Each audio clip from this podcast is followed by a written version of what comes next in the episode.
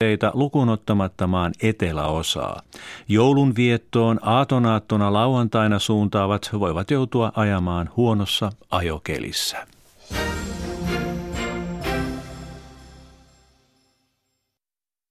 Yle Radio Suomi, ajan tasa.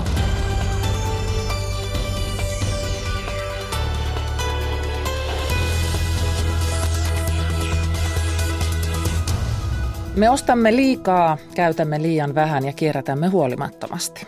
Vuosittain vaatejätevuori on Suomessa 70 miljoonaa kiloa.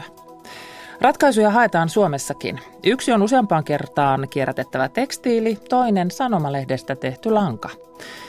Tästä äh, vaateteollisuuden ja tekstiiliteollisuuden uusista tuulista puhutaan ajantasan alkupuolella. Tekstiiliteollisuuden ohella luvassa on käden taitoa – Mä uskon, että jokainen osakalainen tietää, mikä on himmeli. Näin sanoo himmelitaiteilija Eija Koski. Mutta miksi himmeli on tuttu japanilaisessa suurkaupungissa? Perinteisestä joulukoristeesta puhutaan lähetyksen loppupuolella. Näiden kahden välissä tavataan nalleharrastaja Päivikki Otronen ja kuullaan, millainen on Yhdysvaltain kongressin merkitys presidentti Trumpin aikana. Minä olen Kati Lahtinen. Tervetuloa ajantasan seuraan.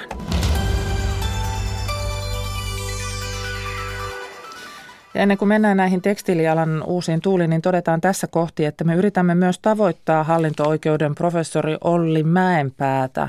Hän on luvannut kommentoida meille valtakunnan syyttäjä Matti Nissisen saamaa tuomiota, mutta juuri tällä hetkellä emme Mäenpäätä tavoita. Yritämme sitä hieman myöhemmin. Ensin me puhumme tekstiiliteollisuudesta. Kuten tuossa alussa sanoin, niin pelkästään Suomessa syntyy joka vuosi tekstiilijätettä yli 70 miljoonaa kiloa. Jotain tarvitsisi tehdä ja jotain kyllä tehdäänkin, mutta pelkkä kierrättäminen SPRn kontin kautta ei enää ole ratkaisu. Kuluttajien valintoihin vaikuttaminen tarvitsee ehkä vähän uutta kulmaa. Tervetuloa ajantasaan Touchpointin markkinointi, myynti- ja markkinointijohtaja Karita Pelkonen. Peltonen. Kiitos ja hyvää huomenta. Ja Suomen tekstiili- ja muoti ryn toimitusjohtaja Anna-Kaisa Auvinen. Kiitos, hyvää huomenta. Aloitetaan Karita äh, sinun kanssa.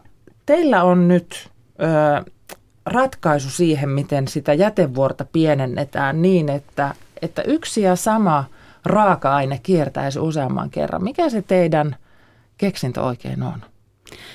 No mainitaan ensin, että meillä on useampia mm. vaihtoehtoja esittää asiakkaille tämän tyyppisistä ekologisista materiaaleista, mutta tämä, mistä nyt puhutaan, on DA Inside-materiaali, kangas, jota voidaan kierrättää kahdeksan kertaa, eli aina tuotteen tullessa elinkaarensa päähän voidaan uudelleen kierrättää, eli, eli tavoite tahtotilana, että saadaan esimerkiksi 16 vuoden elinkaari kaikkinensa tuotteelle tämän kierrättämisen jälkeen. Ja sen jälkeen vielä tämä materiaali voidaan hyödyntää Cliff-komposiittina, josta voidaan tehdä ulkoterrassikalusteita asiakkaiden käyttöön.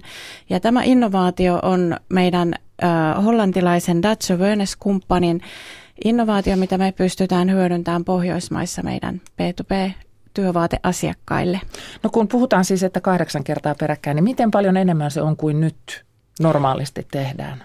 No se on kahdeksankertainen määrä, eli, eli koska nämä sekoitekankaat, joita työvaatepuolella pääosin käytetään, on haastavia sen uudelleen kierrättämisen näkökulmasta vielä toistaiseksi. Toki niillekin pyritään löytämään malleja, missä pystytään mekaanisesti ja tulevaisuudessa kemiallisesti hyödyntämään näitä kankaita, mutta, mutta moninkertainen määrä siis, vaikka sanotaan Essu, jonka käyttöikä on normaalisti 2-3 vuotta, niin saa sitten kahdeksankertaisen elinkaaren, niin se on aika merkityksellistä. Ja kun ne on työvaatteita, niin niillähän täytyy tietysti olla sellaisia ominaisuuksia, että ne kestää, on mukavia ja kestää ja, ja, ja niissä täytyy olla kaikkea sitä, mitä nyt työvaatteilta edellytetäänkin. Esimerkiksi kun ollaan hampurilaispaikassa töissä, kuumuutta täytyy kestää ja kaikkea tällaista. Juurikin näin. Funktionaalisuus, käyttömukavuus on todella tärkeitä tekijöitä ja, ja kyllä se ulkonäkö ja designkin vaikuttaa ehdottomasti siihen, että miten työntekijä kokee sen työvaatteen päivittäisessä työssään ja miltä se näyttää brändin näkökulmasta, ne on yhtä lailla tärkeitä tekijöitä, mutta ne valinnat voi yritys, yritysten päättäjät todellakin tehdä vastuullisesti kiertotalouden ja keinoin ja hyödyntämällä uusia ja, ja ylijäämämateriaaleja. No mitenkäs paljon tämmöinen maksaa verrattuna tavalliseen essuun? Ihana kysymys. Tätä asiakkaat usein tietenkin kysyvät ja fakta on se, että enää ei voi perustella hintaeroilla sitä, että ei voi tehdä vastuullisia valintoja, koska ainakin me ollaan koettu, että kun ollaan nyt yhdeksättä vuotta tällä polulla oltu, eli, eli kiertotalouden ja kestävän kehityksen työvaatteet, niin, niin me nähdään, että, että ne hintaerot on todella marginaalisia, jos niitä on lainkaan. Joissakin isoissa kilpailutuksissa meidän ekologinen vaihtoehto voi olla aidosti edullisempi. Eli julkishallinnolle terveisiä, että ottavat huomioon kilpailutuksissa nämä vihreät vaatteet ja aatteet. No siinä on haaste nyt sitten jo heitetty.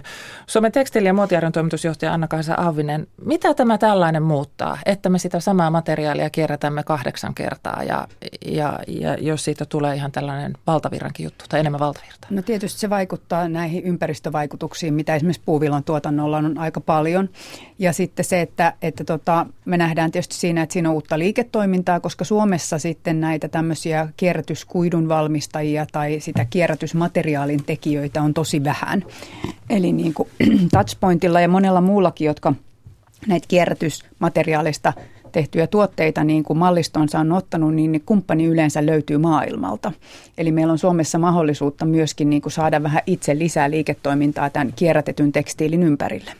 No tuota, tämähän ei ole suinkaan ainoa suomalainen asia, mikä tällä hetkellä on käynnissä. Siis ihan vastikään meillä on tehty tekstiiliä puusta, mm. ää, kierrätyspaperista, siis sanomalehti silppuriin ja sitten erilaisten prosessien läpi siitä tulee lankaa ja siitä pystyy tekemään ihan ne, tällaisella neulontakoneella koneella tehdään. Tämä on tapahtunut siis Aalto-yliopistossa. Niin mitä kaikkea meillä Suomessa, Suomessa nyt tehdään? No, tämän tyyppisiä tutkimuksia on tosi paljon. Semmoinen pieni tarkennus ehkä pitäisi tehdä, että puusta on tehty tekstiiliä jo aika aikaa, mm. eli viskoosi on ollut tämmöinen niin puupohjainen niin kuitu.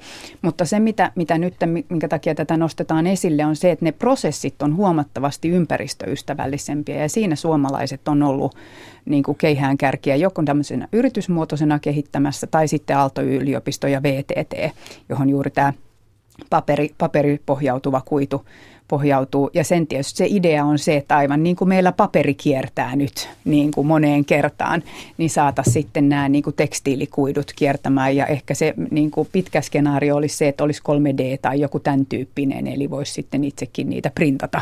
Ja niin, että kotona printtaisin itselleni sukan niin. rikki menneen tilalle, että kun mm. alkaa varvas pilkottaa, niin sitten se voisi tehdä. Mutta tässä tulee sitten se muotoilu ja design ja tämän tyyppinen sitten nousee myös esille. No tämän haluan nyt kysyä sulta, kun otit sen esille. Kun tämä on nyt sitä nämä kuidut ja materiaalit ja prosessit, mm. niin tämä on kemiaa ja insinöörihommaa. Niin missä roolissa sitten se muoti ja design ja suunnittelu ja se on? No sanotaan näin, että tämmöinen niin kuin kierrätysmateriaalista tehty tuote, niin täytyy olla vähintään yhtä hyvä ja kiinnostava ja kaunis kuin semmoisesta neitseellisestä kuidusta. Että, että se on ollut ehkä aavistuksen kuluttajilla se haaste, että on vanhastaan ollut ehkä semmoinen pikkasen sellainen fiilis, että kierrätysmateriaali ei ole yhtä kestävä ja hyvä ja sitten että se ei välttämättä sitä esteettistä arvoa tuonut, mitä, mitä ollaan ajateltu. Ja nyt me niin kuin nähdään niin kuin vaikka Touchpointin tuotteissa tai Finlaysonin tuotteissa, että, että ihan yhtä lailla se on yhtä kaunis ja yhtä hyvä ja yhtä toimiva. Ja, ja se on siinä se ykkösasia kyllä, että kuluttaja ostaa tämmöisiä tuotteita tai sitten B2B-asiakas, että työvaatteeksi valitaan tämän tyyppiset tuotteet. Ja jos mä nyt ajattelen sitä, sitä mielikuvaa, mikä helposti tästä kierrättämisestä on, niin siinä on tavallaan ollut aikaisemmin se, että sen – sen uuden tuotteen on täytynyt näyttääkin siltä, että se on kierrätetty mm. jostakin vanhasta, että siinä on näkynyt se vanha kuosi ja vanha printti ja vähän sitä kulumistakin, mutta näin ei välttämättä siis tarvitsisi olla. Näin ei välttämättä ole ollenkaan ja, ja kaikki kuluttajat ei haluakaan, että se näkyy siinä, että tietyllä lailla siitä ei haluta tehdä sen suurempaa numeroa. Meillä on esimerkkejä siitä, että emme arvaisi, mistä tuote on tehty, kun olemme nähneet näitä upeita iltapukuja linnanjuhlissa, jotka on tehty kahvikapseleista tai meren muovijätteestä, mm. vanhoista panderolleista, mutta ne ovat tietysti tällaisia vähän erikoisempia ja eivät tavallisen kuluttajan käsillä. Touchpointilla on siis hollantilaiset yhteistyökumppanit. Onko tällainen kansainvälinen yhteistyö tällä hetkellä välttämätöntä? Eli että Suomessa ei ole vielä sitä tarvittavaa osaamista? Sanotaan, että se on ollut meillä lähtökohdissa välttämätöntä, että me opitaan kiertotalouden prosesseista ja löydetään niitä liiketoimintamalleja ja tapoja toteuttaa kiertotaloutta myös Suomeen. Ja telaketjuhanke tässä on tosiaankin ollut meillä merkityksellinen mahdollisuus, että löydetään keinoja kerätä, lajitella, jalostaa poistotekstiiliä niin, että siitä syntyy aidosti liiketoimintaa, että päästään pukemaan tuhansia ihmisiä esimerkiksi työvaatteisiin, jossa on käytetty vain uusia materiaaleja ja enemmänkin niin, että se ei todellakaan näy päälle päin, vaan se on design ja fashion ja katuuskottavuus, mutta ne tarinat siellä taustalla, jotka tietenkin tekee kyseisen asiakasyrityksen brändin voimauttavaksi ja merkityksellisemmäksi, kun on tosiaan tarinoita, joita kertoo kestävän kehityksen keinoin. Kyllä siinä, jos, jos halutaan niin kuin skaalattavasti eli isosti tehdä, niin kyllä toistaiseksi vielä tarvitaan sitä ulko, ulkomaista kumppania. Et, et se on se, mitä mekin perään kuulutetaan, että, että täällä olisi niin kuin materiaalia nyt suomalaisyritysten niin kuin miettiä, että miten sitä voidaan hyödyntää ja, ja tehdä, että niin kuin vaatealan yritykset on, on valmiita ottamaan niitä materiaaleja, mutta materiaalin tekijöitä. Meillä ei ole kuidun valmistajia, langan valmistajia ja niitä kaivataan ulkomailta. Ja onneksi niitä aika lähellä on tuossa Saksassa ja Hollannissa semmoisia kumppaneita, niin kuin tekin olette löytänyt, jotka, jotka sitten auttaa suomalaisyrityksiä. Mutta ihan selkeästi että Suomi on tässä niin kuin kärjessä mukana siinä mielessä, että kun näitä kumppaneita on mm. löytynyt, niin, niin mm. niin meillä ollaan siinä etujoukoissa. Ehdottomasti ja tahtotila on vahva löytää kiertotalouden malleja myös Suomeen ja esimerkiksi Touchpoint käyttää aika paljon myös ylijäämämateriaaleja, mm. joita syntyy taas suomalaiselta tekstiiliteollisuudelta meidän työvaatehankkeissa ja se on yksi tapa toteuttaa tietenkin tätä samaa tahtotilaa. No kierrätys eri muodoissaan ja tuunaaminen ja uudeksi tekeminen, se on ollut jo vuosia nouseva trendi, koko ajan nouseva trendi. Niin mitä nyt vielä sitten tarvitaan, että että, että tulee se todellinen läpimurto, kun me tiedämme tämän teollisuuden alan ongelmat. Me tiedämme se, että puuvillasta, puuvillaa ei riitä loputtomiin, me tiedämme lapsityö, me tiedämme, että kemikaalit ovat olleet haitallisia ja me tiedämme tämän jätevuoren. Niin mitä vielä tarvitaan? Kyllähän tässä nyt tietoisuutta kovin on. Hmm. No ainakin tietenkin tarvitaan niitä konkreettisia tekoja, että yritykset vaikka työvaatehankinnoissa aidosti huomioi, että on mahdollista valita valita kestävän kehityksen työvaatteita, ekologisia vaihtoehtoja, uusiokankaita. Toisaalta me tarvitaan myös valtiovallan tukea ja apua, niin kuin Hollannissa jo on toteutettu, eli että saadaan erilaisia vero, veroteknisiä hyötyjä tai sanktioita, jotta oikeasti yritykset esimerkiksi kierrättää vanhat ylijäämätyövaatteet, joita eittämättä aina syntyy, kun uusi mallisto tulee. Ja, ja sen takia on tärkeää, että me saataisiin niin aidosti valtiovalta mukaan tähän tukemaan ja yrityksen päättäjät konkreettisesti tekemään valintoja. Kyllä tietysti se, että, että tuota, yritykset lähtee mukaan, mutta että, että saadaan niin kuin tarpeeksi isot määrät tiettyjä materiaaleja niin kuin isoille yrityksille. Että siellähän tiettyjä mallistoja, niin kuin yksittäisiä on jo kierrätysmallistoja. Että tämmöinen niin kuin saatavuus on, on jossain tilanteessa ja sitten se, että kuluttajat on, on kiinnostuneita ja, ja tota, saadaan, löydetään se sitten semmoinen kiinnostava tuote sieltä. No täytyy nyt vielä sinulta Anna-Kaisa Auvinen kysyä sitä, kun tässä edustat Suomen tekstiili- ja muoti rytä, niin, niin tämähän on tämä vaateteollisuus, teollisuuden ala, joka elää kausiajattelusta, uusista tuotteista ja siitä, että myymälöissä on, on pari viikon välein uudistuva mallisto ja, ja, ja tuota, tarkoitus on myydä koko ajan vähän lisää ja synnyttää niitä tarpeita, niin, niin miten se ala saadaan miettimään sitä asiaa toisin? Siis kuka sanoo suurissa muotitaloissa ja vähän pienemmissäkin, että, että ei näitä bilettoppeja tarvita ihan joka toinen viikko uusia, vaan että tämä voi tehdä toisinkin? Suomalaiset alan brändit ei, ei ole missään vaiheessa oikein lähtenytkään tämmöiseen niin kuin fast fashioniin, eli, eli tietyllä lailla – ei olla hintatasossakaan semmoisessa eikä, eikä tavoitellakaan sen tyyppistä, että ajatus on aina ollut se, että laadukkaita tuotteita ja osa tarjoaa korjauspalveluja, jotta voidaan niin kuin pidentää sitä elinkaarta ja osa tekee sitten yhteistyötä tämmöisten käytettyjen vaatteiden kaupan kanssa esimerkiksi, että pidennetään sitä elinkaarta ja eikä nähdä, että tämä kiertotalous olisi pois siitä omasta liiketoiminnasta. Että tota, kyllä se nähdään alalla tosi semmoiseksi mielenkiintoiseksi, eikä uskota, että se niin kuin olisi uhka, vaan enemmän mahdollisuus sitten nämä uudet materiaalit ja, ja, sitä, ja ehkä uuden tyyppiset liiketoimintamallitkin, esimerkiksi vuokraus. Jota siis meillä on mm. jo tällä hetkellä. Kyllä. Kiitos Anna-Kaisa Auvinen, toimitusjohtaja Suomen tekstiili- ja muoti rystä ja kiitos Touchpointin myynti- ja markkinointijohtaja Karita Peltonen. Tämä on ajan tasa. Ja tähän kohtaan me nyt sitten olemme, ö, otamme sen puhelun, josta tuossa aikaisemmin puhuin. Valtakunnan syyttäjä Matti Nissinen on saanut sakkotuomion virkarikoksesta Korkein oikeus katsoo, että valtakunnan syyttäjä Nissinen on syyllistynyt tahalliseen virkavelvollisuuden rikkomiseen ja tuomitsee Nissisen maksamaan 40 päiväsakkoa. Puhelimessa on nyt hallinto-oikeuden professori Olli Mäenpää. Hyvää aamupäivää. Hyvää aamupäivää. Mitä sanotte tästä korkeimman oikeuden päätöksestä? Oliko se odotettu? Päätös oli aika lailla odotettu. Minusta se oli varsin hyvin perusteltu ja lopputuloskin oli kyllä ihan oikeaan osunut. Mikä siellä perusteluissa teistä oli nyt oleellista? Siinä oli aika tarkkaan käyty läpi tämä tapahtuma ja kulku, mutta ennen muuta se, mikä oli olennaista ja tärkeää on tässä, tässä se, että miten korkein oikeus arvioi tätä valtakunnan syyttäjän toimintaa ja millä perusteella sitten päädyttiin tähän langettavaan tuomioon. Sinänsähän 40 päiväsakkoa ei nyt ole kovin ankara rangaistus, mutta, mutta kyllä tämä tuomiolauselman perusteluteksti on erittäin vakavaa kritiikkiä ja moitetta valtakunnan syyttäjän toimintaa, kun siinä todetaan, että valtakunnan syyttäjä toimi tahallisesti vastoin lakiin perustuvia virkavelvollisuuksia, jotka olivat täysin yksiselitteisiä. Ja sitten korkein oikeus vielä lisää, että tämä, tämä teko ei ollut vähäinen, kun otetaan huomioon valtakunnan syyttäjän asema ja, ja luottamus ylipäänsä syyttäjälaitoksen toimintaan. Eli, eli kaiken kaikkiaan sieltä tuli korkeimmasta oikeudesta hyvin, hyvin tiukkaa arviointia ja kritiikkiä. Niin, Nissinen hän on myöntänyt tuottamuksellisen virkarikoksen, mutta kiisti, että teko olisi tahallinen. Ja oikeus sitten katsoi, että, että tästä lähisuhteesta seurasi ihan yksi selitteisesti esteellisyys. Ja, ja oikeus totesi myös, että esteellisyyttä koskevat säännöt eivät ole tulkinnanvaraisia. Joten tämä, linjaako tämä teidän mielestä myös jatkossa vastaavan tyyppisiä tapauksia? No siis kyllähän on jo aikaisemmin tiedetty se, että nämä ovat yksiselitteisiä ja ei niissä tulkinnanvaraa juurikaan ole.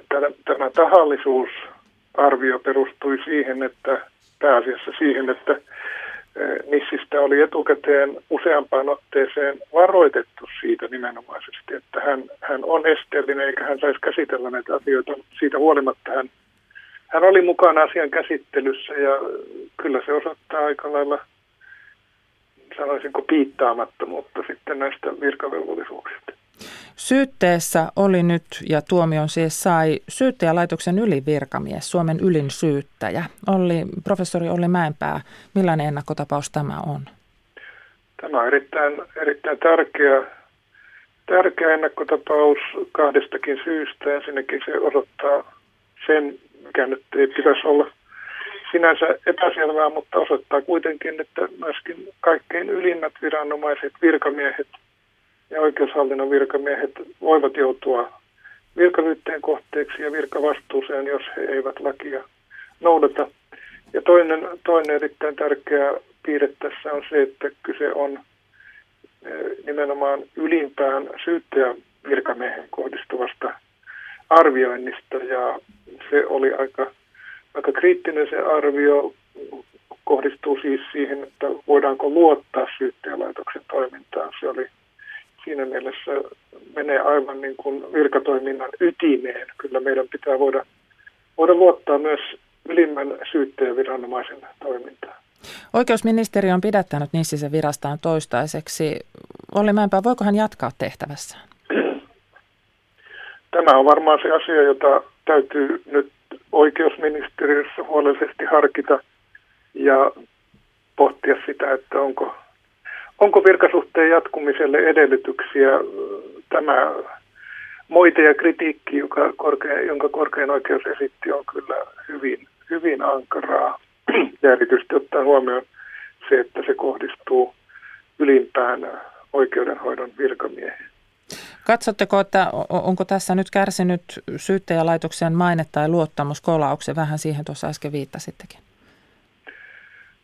En oikein näe, että tässä olisi, ei ole mitään viitteitä siihen, että sinänsä tätä syyttäjätoimintaa olisi moitettu. Se on nähdäkseni edelleen täysin lainmukaista ja asianmukaisella tolalla. Tässähän on kysymys hankintapäätöksestä ja, ja se on ei, ei tietysti ole syyttäjän ydin, ydintoiminta, eli en, en näe tässä moitetta syyttäjälaitoksen toimintaa, se on kyllä paikallaan, mutta, mutta siis moite kohdistuu ylimpään syyttäjä virkamieheen ja hänen laiminlyönteihinsä. Kiitos näistä arvioista hallinto-oikeuden professori Olli Mäenpää ja hyvää päivänjatkoa. Kiitos, Kiitos samoin. Hei. Tämä on ajan tasa. Kun Korvatunturilla tälläkin hetkellä luetaan lasten kirjeitä, niin lahjatoivelistoissa on muun muassa sellainen asia, jonka suosio ei osoita laantumisen merkkejä, ja se on vanha perinteinen nalle. Jokin niissä on, kun ne sukupolvi sukupolven jälkeen aina vain puhuttelevat. Toimittaja Siru Päivisellä kävi tuuri. Hän löysi Pohjois-Karjalassa Liperissä liikkuessaan Komperosta louhinimisen tilan ja tilan vanhan riihen ja riihen luota naisen, joka tietää nalleista vaikka mitä. Nainen on Päivikki Otronen. No, tässä on tämmöinen peitsa, syntynyt kesäkuun kuudes päivä tänä vuonna. Tämä on minun viimeinen nalle, 255 tekemäni nalle. Ja tämä jää omaksi nalleksi. Täällä on omat minun tekemät kaavat ja se halusi jäädä mulle omaksi nalleksi. Miten pitkään tämmöistä nallea synnytetään? Miten se nykyisin menee? No tämän kokosta niin 15 tuntia minimi. Hiippaillaanpa tuosta viereisestä ovesta sisään. Tuosta ohitetaan maito peilari nuinikasti. Ja nyt tultiin nalle-aihioiden ääreen. Miten syntyy tuommoinen nalle, mitä sinä nyt sylissä pidät? Siinä on ensin ajatus, että teenpä nallen. Sitten valitaan, en tiedä kummin se tapahtuu, valihenko ensin kaavat, minkä kokoisen nallen teen. Niitä on siis satoja erilaisia. Yhdistelen, muuntelen, pienentelen, suurtelen, teen ja olen tehnyt itsekin kaavoja, että valihen kaavat, sitten valihen siihen sopivan karvan. Niitä on taas siis niin kuin sata erilaista. Tuossa on tuommoinen matkalaukku, iso salkku ja siellä on noita eri värisiä ihania kankaita ja karvoja. Mistä ne löytyy? Saksassa ne valmistetaan, se on aitoa mohairvillaa, eli angoravuohen karvaa, joka sitten paukutellaan tehtaassa, käsitellään ja kärhennellään ja kiharrellaan ja värjätään erilaisiksi nalleenkarvoiksi. Sitten tässä on toinen tämmöinen kassi tai salkku. Mm. Ja siellä on sitten vaikka mitä silmistä Joo. lähtien. Joo, silmät on lasia ja nivelet on, eli nallelle tulee lasiset silmät ja nivelet, eli siis kädet ja pää kädet ja jalat ja pää liikkuu, laitetaan nivelillä siis kiinni vartaloon. Niin tätä tarvikkeistoa niin kuin pitää olla kaikille nallelle omanlaiset silmät ja nivelet ja, ja tikkauslankaa, jolla se ommellaan, siis käsiin. Siis käsiin koko hoito? Siis käsiin koko hoito, joka tikki, joka ainut tikki parin millin, parin millin tikillä tikkauslangalla. Ei tarvita teollisuusompelukoneita eikä muitakaan koneita että kaikki on käsityötä. Nalleterapia sekä tekijöille että sitten heille, jotka saavat nallen syliinsä. Juuri näin. Mm. Nallet parantaa maailman. Että sitä voi halata, niin sen pitää tietysti saada muoto. Ja muoto tehdään tietysti paitsi tuolla kangasvartalolla, niin. niin onhan sillä oltava jotain sisälläänkin. Joo, täytteenä on suomalainen mäntylastu, joka tulee tuolta Karstulasta epirovalmistoa. Tätä, tätä ostetaan lemmikkieläinten häkkiin ja käytetään koristelaatikoissa siis pehmusteena, mutta minä laitan sen tänne nallen sisään ja tosi timakaksi semmoisella taikakepillä ja, ja ehkä muullakin apuvälineellä. Eli nalle täytetään niin tiukaksi tällä puulastulla, että se ei niin kuin jousta ollenkaan, että se on niin täysi, että se kopisee. Siinä on Knuuti syntynyt näköjään 14 ja sitten on Ola Ilmari, jännä nimi.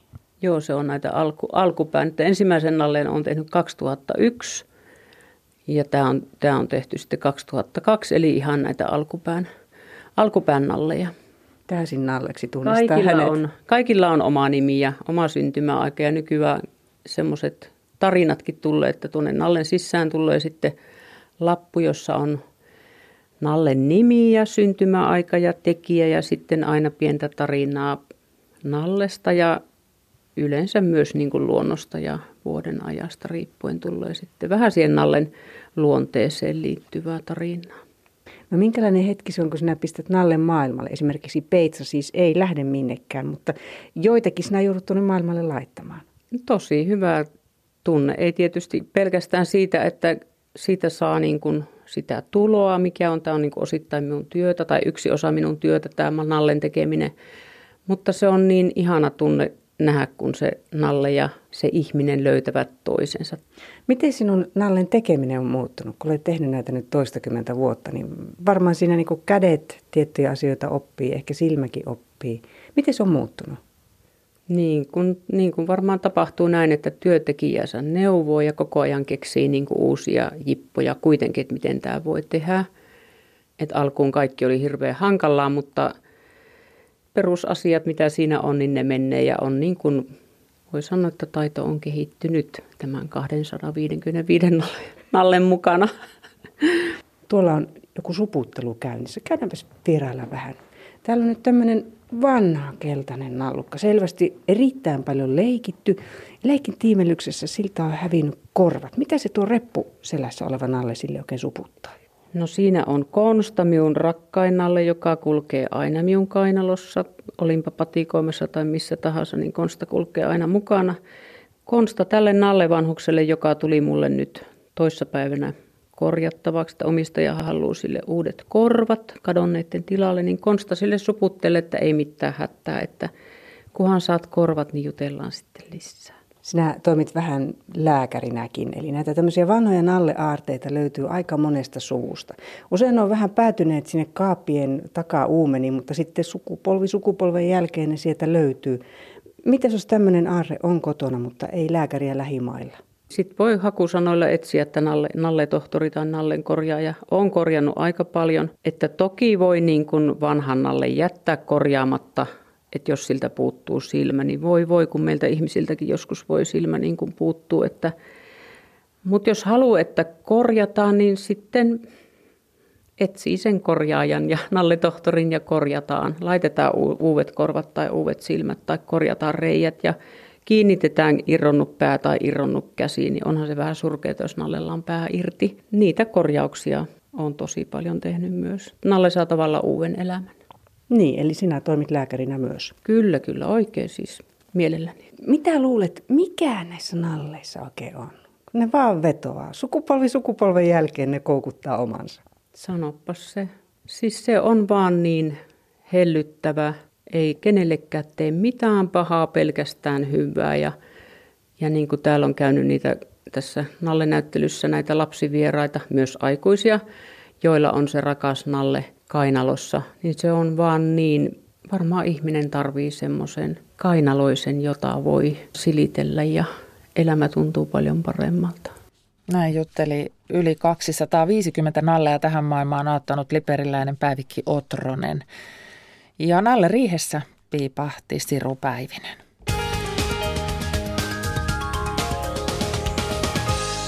Liikennetiedote menee tielle 431, Otava Hirvensalmi ja Hirvensalmella tarkemmin Viikonharjuntien läntinen liittymä. Siellä on tapahtunut onnettomuus, jossa mukana raskas ajoneuvo ja yksi ajokaista on suljettu liikenteeltä.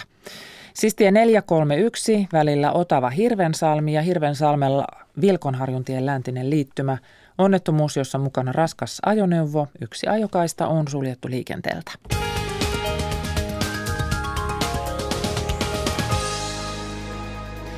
Kun suomalainen katsoo himmeliä, hän miettii, kuinka kohan monta tuntia tuon tekemiseen on mennyt. Japanila, japanilainen taas katsoo himmeliä miettien, mitä pyhää siinä on.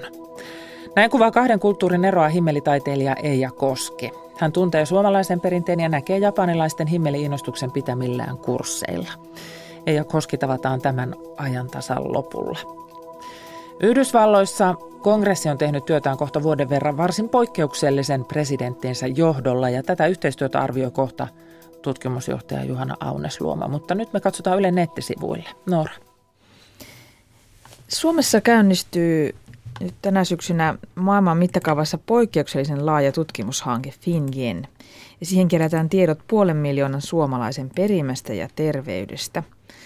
Ja tulosten toivotaan tarjoavan maailmalle entistä parempia lääkehoitoja ja tuovan samalla Suomeen uutta osaamista ja investointeja. Tätä FinGen tutkimusta rahoittaa Tekes ja joukko kansainvälisiä lääkeyhtiöitä – ja käytännössä siinä on kyse siitä, että suomalaisten perimätieto yhdistetään suomalaisten terveystietoihin. Eli Suomen biopankeissa on nyt jo 200 000 suomalaisen näytteet ja seuraavien viiden vuoden kuluessa on tarkoitus kerätä vielä 300 000 näytettä lisää. Ja tässä syy, että miksi tätä tehdään juuri Suomessa, on se, että Suomi on niin geeniperimeltään hyvin sisäsiittoinen maa. Eli täällä me, tätä meidän genomitietoa on hel, nopeampi analysoida ja löydösten todennäköisyys on myös suurempi. Ja sitten nämä tiedot mahdollistavat myös sen, että suomalaisille ja mu- muidenkin maailman asukkaille voidaan tarjota entistä yksilöllisempää hoitoa ja parempia lääkkeitä. Kiinnostavaa. Ja sitten ulkomaan asioihin. EU voi aloittaa tänään hankkeen Puolan äänioikeuden poistamiseksi. Eli Euroopan unionin komissio päättää tänään, ottaako se käyttöön EUn perussopimuksen artiklan 7 ja taustalla on halu rankaista Puolaa EU-sääntöjen rikkomisesta. Tämän EUn perussopimuksiin kuuluvan Lissabonin sopimuksen seitsemäs artikla antaa komissiolle mahdollisuuden aloittaa rankaisutoimet sellaista maata kohtaan, joka rikkoo EUn sääntöjä ihmisoikeuksista ja demokraattisista arvoista. Komissio on suuttunut erityisesti Puolan oikeuslaitoksensa tekemistä uudistuksista – Rangaistuksena Puolalta voitaisiin viedä äänioikeus EUn sisällä ja se voi myös menettää miljardeja euroja tukirahaa. Mutta rangaistukset kuitenkin edellyttävät muiden EU-maiden hyväksyntää ja esimerkiksi Unkari on ilmoittanut tukevansa Puolaa joka tapauksessa. Yhdysvalloissa on nyt mahdollisuus on ollut jo jonkin aikaa soppailla sellaisissa paikoissa, jotka jakavat kunkin soppailijan arvot. Eli on tällaisia konservatiivien ja liberaalien kännykkäsovelluksia. Esimerkiksi konservatiivinen Second Vote-sovellus arvioi yrityksiä sen mukaan, kuinka ne suhtautuvat esimerkiksi aborttiin ja aselakien tiukentamiseen. Esimerkiksi heikoimman arvosanan tässä Second Voteissa saa maailman suurin vähittäiskauppaketju Walmart ilmeisesti, koska se tukee järjestöjä, jotka ajavat aseenkantoluvan rajoittamista. Sovelluksilla on jo miljoonia käyttäjiä ja niitä ilmestyy markkinoille koko ajan lisää. Sillä tavalla kiinnostavaa, että kun sanotaan, että, että kuluttajalla on mahdollisuus vaikuttaa, niin nyt sitten tottavia on. Kiitoksia Noora.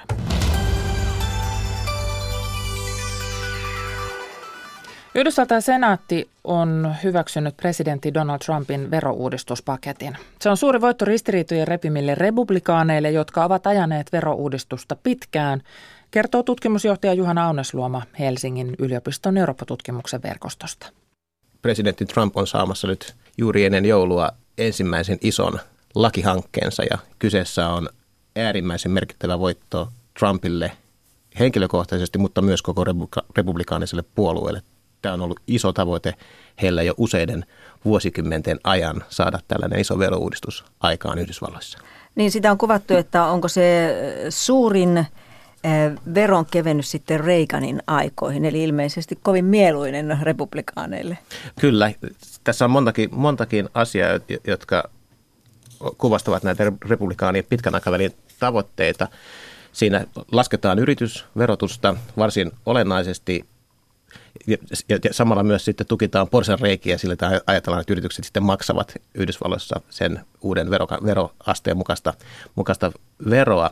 Sitten siinä väliaikaisesti nyt vuoteen 2025 asti alennetaan palkansaajien verotusta Yhdysvalloissa ja nämä alennukset kohdistuu nyt arvioiden mukaan enemmän varakkaampiin ja, ja siitä hyötyy varmastikin se republikaanipuolueen varakkaampi kannattaja kunta, kun taas sitten kriitikoiden mukaan niin alempi keskiluokka saattaa tästä, tästä, tästä kärsiä. Mutta kyse on isosta, isosta verojärjestelmän muutoksesta myös, ei pelkästään verojen tason alentamisesta myös, vaan myös näiden vähennysten. Yhdysvalloissa on hyvin monimutkainen verojärjestelmä ja siellä, se, siellä pelataan hyvin pit, pitkälle erilaisilla vähennyksillä näitä vähennyksiä siinä pyritään tai vähennetään ja samalla yksinkertaistetaan sitä, että minkälaisia veroilmoituksia yhdysvaltalaiset sitten tekee.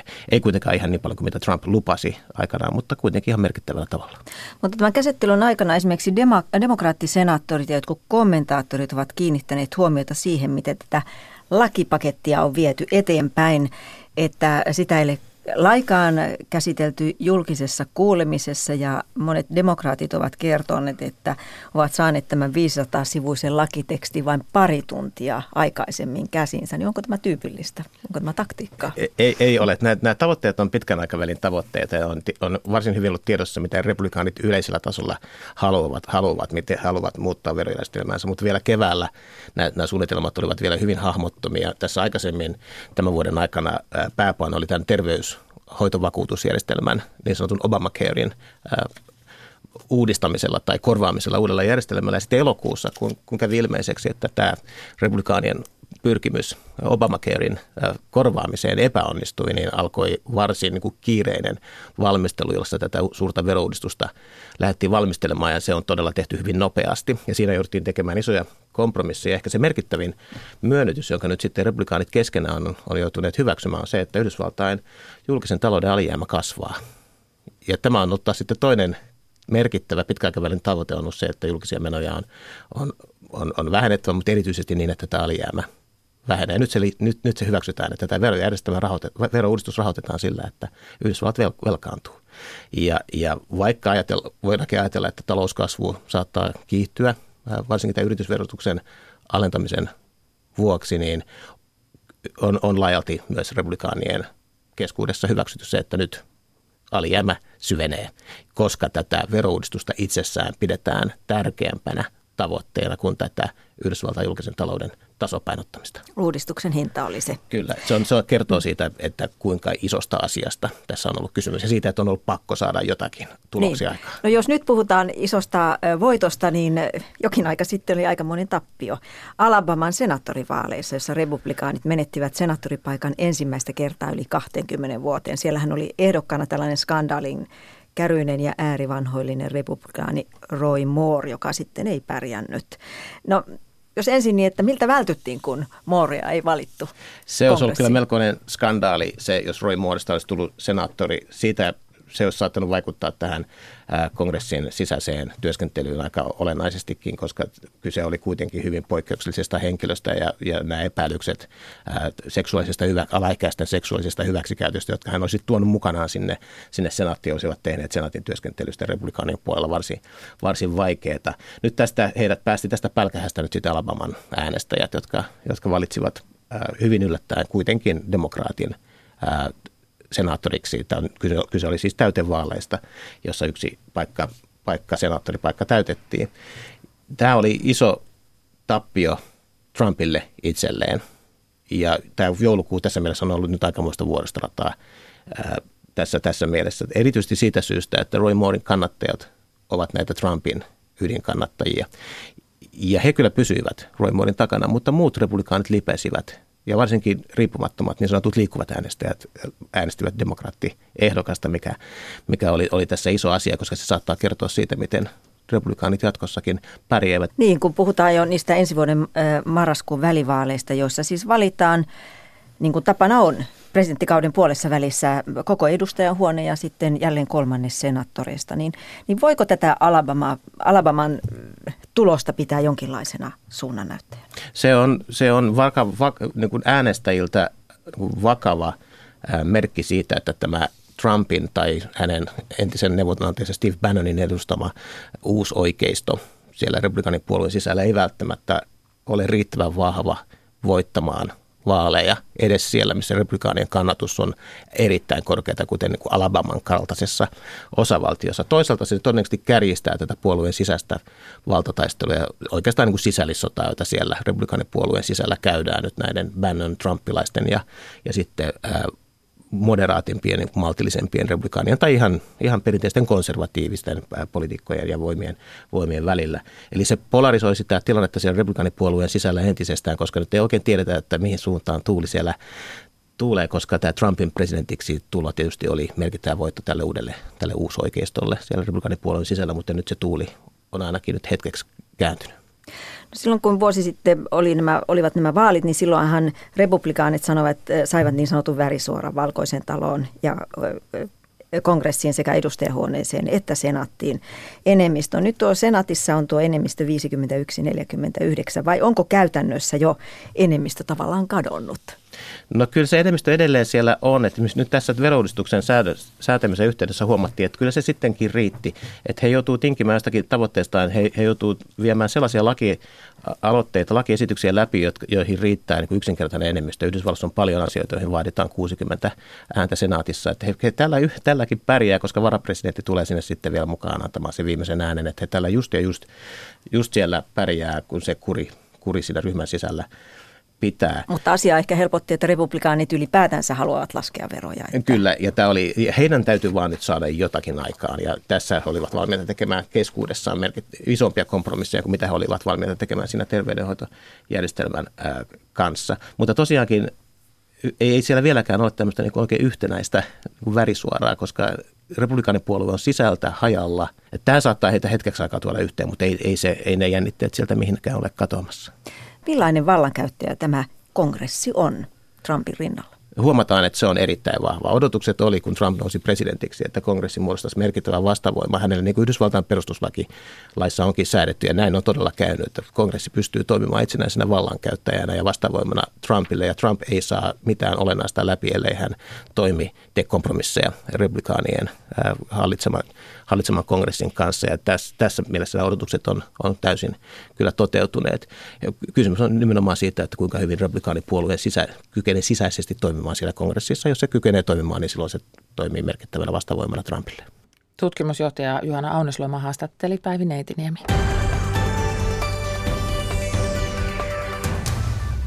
Mutta nythän se ihmeellinen ihminen tumpsahti tähän studioon. Joulu on tullut, Vihtori Koskinen. Olenko minä se jouluntuoja? Tonttu. Mikä tonttu? No oikein mukavaa päivää Suomen radiosta. Öö, Kati Lahtinen, mulla on sulle ja sun perheellesi uusi jouluperinne, josta et vielä tiedä. No kerro mulle. Tästä lähtien matkaat aina joulun alla Seinäjoelle mm-hmm. ja haet sieltä joulutulen. Joulutulen? Kyllä. Onko se olympiatulen kaltainen, joka kuljetetaan on. ympäri Suomea? Mistä tiesi? No ajattelin, että jos se on joulutuli, niin se toimii juuri tällä tavalla, samalla periaatteella. Kyllä, ja, ja nimenomaan siis kuljetetaan ympäri, eikä vain Suomea, vaan ympäri maailmaa. Jeesuksen syntymäpaikalla Betlehemissä palaa ikuinen tuli, siis palannut kuulemma jo sen yli tuhat vuotta, ja sieltä käydään joka vuosi hakemassa se liekki. Seinäjoelle!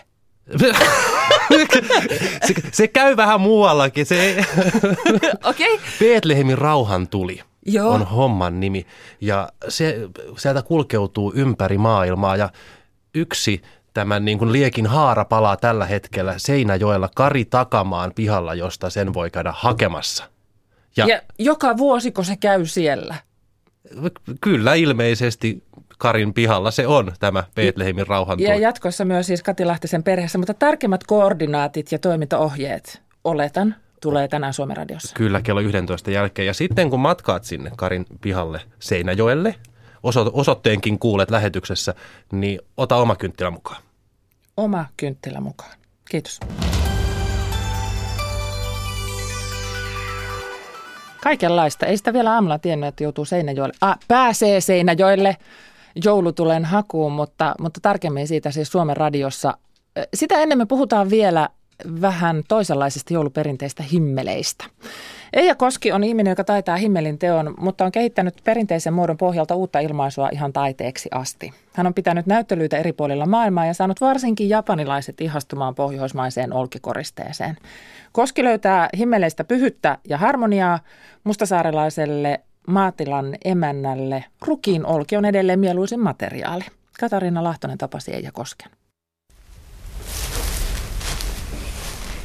Niin no, mikä lanka tämä nyt on?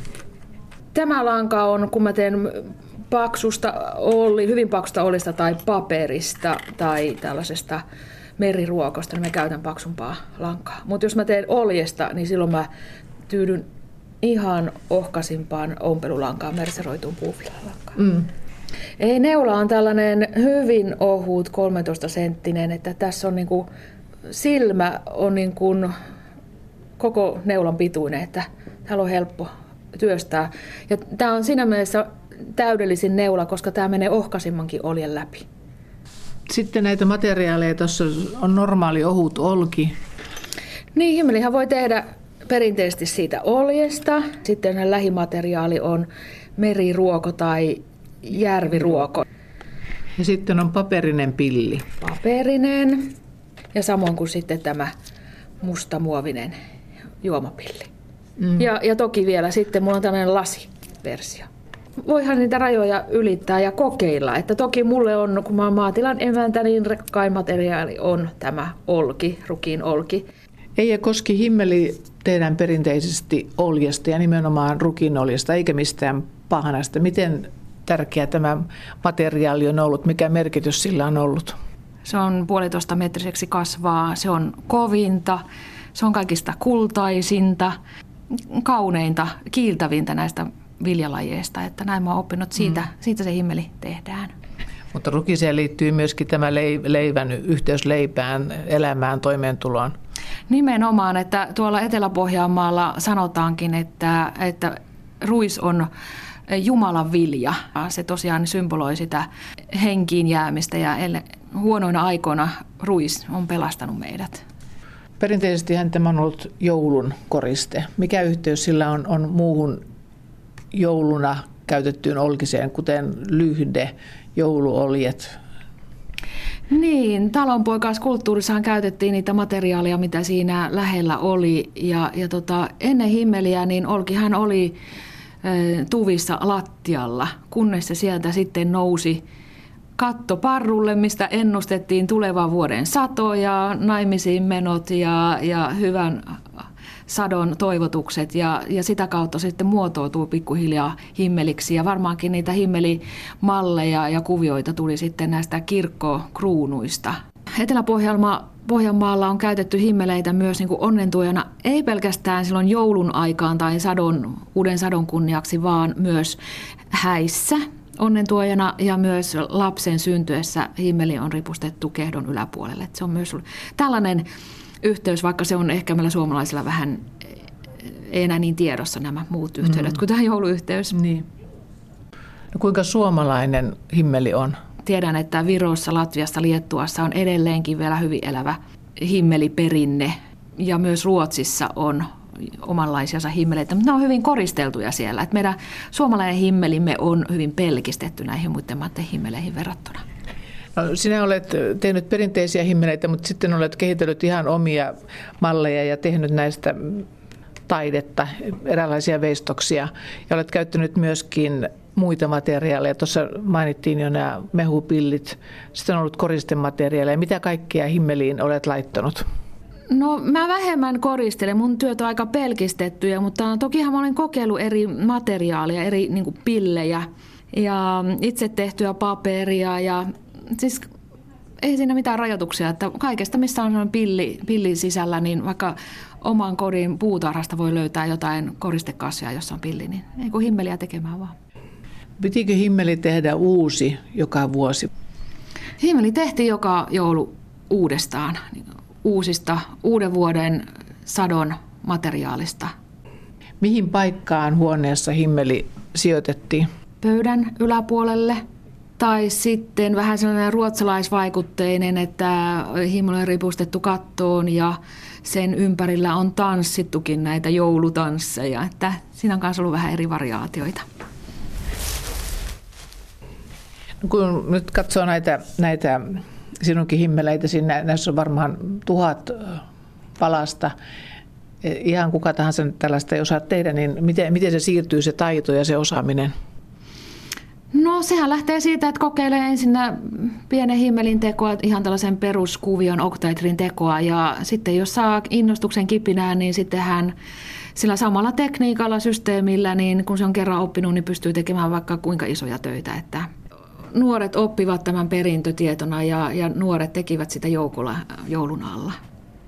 No tietysti ensimmäisenä tuhannet oljenpätkät olisi hyvä, jos ne olisi suhteellisen saman mittaisia, että mitä pienempi työ ja mitä enemmän paloja, niin muutaman millin heittokin, niin sitten se eh, himmelikin saattaa olla vähän vinksallaan, että No innostus on tietysti kaikista tärkein, että jos on innostusta, niin ihminen oppii mitä vaan.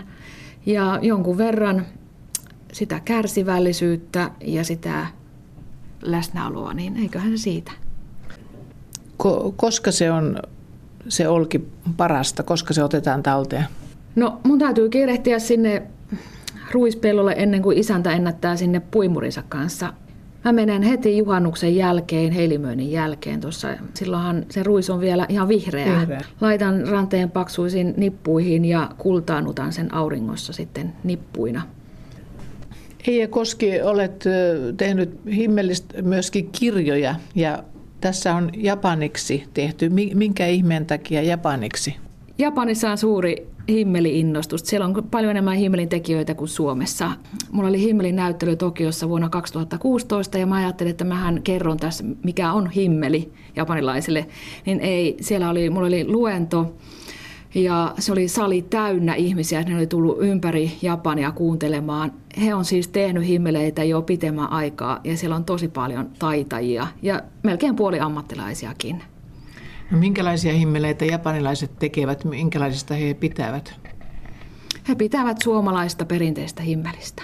Ihan lähdetään tästä perinteistä oktaetristä liikkeelle ja mielellään myös olkisia himmeleitä. Että heillä itsellään on, erityisesti Hokkaidon saarella on vehnän tuotantoa, he tekee paljon vehnästä, vehnän oljesta, mutta sitten jotkut sellaiset entusiastit tekevät aivan suomalaisia himmeleitä. He käyvät meillä tutustumassa himmelin juuriin ja haluavat lähteä sitten viljelemään ruista, että tekevät ihan alusta alkaen niin kuin suomalaisia himmeleitä. No mikä se on sitten se yhteinen tekijä tässä himmelissä, mikä miellyttää sekä suomalaista että japanilaista? Jos japanilaisilta kysyy, niin he vastaa, että himmelissä on jotain pyhää. He kokevat, että himmelissä on jotain rukousta, jotain suomalaista sielua – se onkin aika yllättävää, koska meille suomalaisille ne ehkä me enemmänkin kysytään, että kuinka monta tuntia sä teet tuota himmeliä, mutta kukaan mm. ei kysy, että mitä pyhyyttä himmelissä on. Kun mä pidän Japanissa kurssia, että vaikka mulla on 30 henkilöä samalla kurssilla ja kaikilla on se olkinen työ siinä edessä, niin himmeli ei hajoa japanilaisten käsissä. Että he kunnioittavat sitä materiaalia joten, jotenkin eri tavalla ja jotenkin kiireettömästi. Mutta sitten jos toisaalta, jos me suomalaiset niin tulkitaan, että mitä yhteistä on esimerkiksi, onko himmelillä ja origamilla jotain yhteistä, mm. tavallaan sellaisessa muotokielessä, että samassa, sama, samanlaisia geometrisia kuvioita, niin näin me voitaisiin ehkä sanoa. Japanilaisia on käynyt sitten täällä tai teillä Pohjanmaalla myöskin opissa? No ihme, kyllä ne löytää Mä luulin silloin, kun mulla oli Tokiossa ensimmäinen näyttely, niin mä että tämä on kertaluonteinen tapahtuma mun elämässä, mutta ei. Se oli oikeastaan sen käänteen tekevä. Että sen jälkeen meillä on sellainen jatkuva virta tuonne Pohjanmaalle, meidän maatilalle ja Japanilaisia tulee ehkä päiväksi tutustumaan himmelin juurille. Käydään ruispellolla ja tutkimassa, kuinka se ruis siellä kasvaa. Ja tehdään yötä päivää himmeliä ja syödään välillä vähän lohikeittoa ja korvapuusta ja kahvin kanssa. Ja tänä vuonna oli sitten iso himmelitapahtuma Hokkaidon saarella, minne oli satoja ihmisiä tullut ympäri Japania. Nyt sitten viikko pari sitten sain taas uuden kutsun Japaniin, että matkalaukkoa taas kohta pakataan erityisesti tuolla Japanissa, niin mä oon huomannut, että himmeli ei pelkästään enää ole koriste, vaan se on sellainen väline, joka yhdistää meitä ihmisiä. Ja meillä on myös ollut tehtävä näiden Hokkaidon himmeli, siellä on sellainen ryhmä kuin himmeli, kymmenen hengen naisryhmä, ja heillä on tavoitteena kehittää omasta elinalueestaan, omasta kylästään parempi paikka asua ja elää. Eli tämä himmeli on tavallaan lähtenyt ei pelkästään koristeeksi, vaan se on muuttunut seksi välineeksi, että meillä on sellainen yhteinen elämäntehtävä. Heitä on siis kymmenen naista, jotka asuvat maaseudulla. He kasvattavat oman olkensa ja he pitävät kursseja ympäri Japania ja myyvät himmeleitä ja myös he on saanut kaupunginjohtajalta sen kunnia-osoituksen, että he, heillä on niin kuin nais, naistyöllisyyttä ja, ja tällaista aktivointia siellä omalla kylällä. Että kun me käytiin siellä Hokkaidolla, niin me myös tavattiin tämä kaupunginjohtaja ja kaupunginjohtaja oli oikein ylpeä tästä himmeli, himmeliyhteistyöstä. Tässä on kuva seinällä olevasta, sanoisin tätä veistokseksi, mutta onko tämä himmeli? Niin, mä olen nyt 25 vuoden himmeliurallani miettinyt, että missä menee himmelin rajat. Voiko tehdä muovista tai voiko tehdä seinähimmelin. Mutta sitten musta tuntuu, että tässä päivässä ei nyt voida ihan täysin museoituakaan ja, ja olla aivan niin kuin ehdottomia, että olen lähtenyt sitten kokeilemaan erilaisia vaihtoehtoja ja tämä uusi malli, tämä on kyllä minun Japani inspiraatiota, tällainen asanoha, perinteinen heidän oma kuvionsa, niin toteutin sen niin kuin himmelitekniikalla tällaiseksi seinäveistokseksi. Mm. No mihin suuntaan sitten olet lähtenyt kokeilemaan ja kehittämään tätä oljella ilmaisua? No suhde himmeleihin vain syvenee vuosien mittaan ja näen siinä uutta ja ihmeellistä kauneutta, harmoniaa, pyhyyttä. Se ei ole vaan pelkästään sellainen joulukoriste. No sitten se suomalainen kysymys. Otetaan tämmöinen kohtalaisen monimutkaisen näköinen malli kuin Connecting People, niin kuinka monta tuntia menee? Kuinka monta palaa siinä olikaan? 360 mm. palaa. Yksi kolmasosa ajasta menee pätkimiseen ja kaksi kolmasosa ajasta menee tekemiseen ja olisiko se sellainen kymmenen tuntia? Sanotaan nyt näin. Se on siis vähän enemmän kuin yksi tuommoinen työpäivä. Pannaan puolitoista työpäivää, kun välillä pitää vähän miettiä, että miten se tapahtuu. Ja sitten kuullaan vielä vastaus kysymykseen, mistä Japanin Osakan asukkaat himmelin tuntevat? Osakassa on suuri tavaratalous, on varmaan kolme kertaa Stockmanin kokoinen ja monikerroksinen ja siellä on aulassa kahdeksan metrinen himmeli ka- kauniilla lampuilla ja väreillä valaistu. Ja siellä on meneillään tällaiset Suomi-viikot jouluun saakka ja mä uskon, että jokainen osakalainen tietää, mikä on himmeli. Näin totesi siis Eija Koski. Toimittajana tässä oli Katariina Lahtonen. Tämä on ajan tasa. Iltapäivän ajan tasassa avataan aarrearkku, jonka sisältöön voi upota ihan loputtoman pitkäksi ajaksi. Yhden sivuston takana osoitteessa nimiarkisto.fi on suomalaisten paikannimien koko kirjo. 2,7 miljoonaa nimikettä ja tuo luku vain kasvaa. Melanen on tila, järvi, lampi, metsätalo ja viljelys. Isomelanen nimellä löytyy järvi, niitty ja lampi. Nämä nyt vain esimerkkinä. Kotimaisten kielten keskuksen erityisasiantuntija Toni Suutari on iltapäivällä vieraana ja silloin lisää tästä Aare-arkusta. Ja iltapäivällä ollaan vielä viimeisen kerran tänä vuonna vallattomasti valtiopäivillä. Eduskunnan syysistuntokauden viimeisistä päivistä ei totta vielä ole tapahtumia puuttunut, mutta näihin siis palataan iltapäivällä.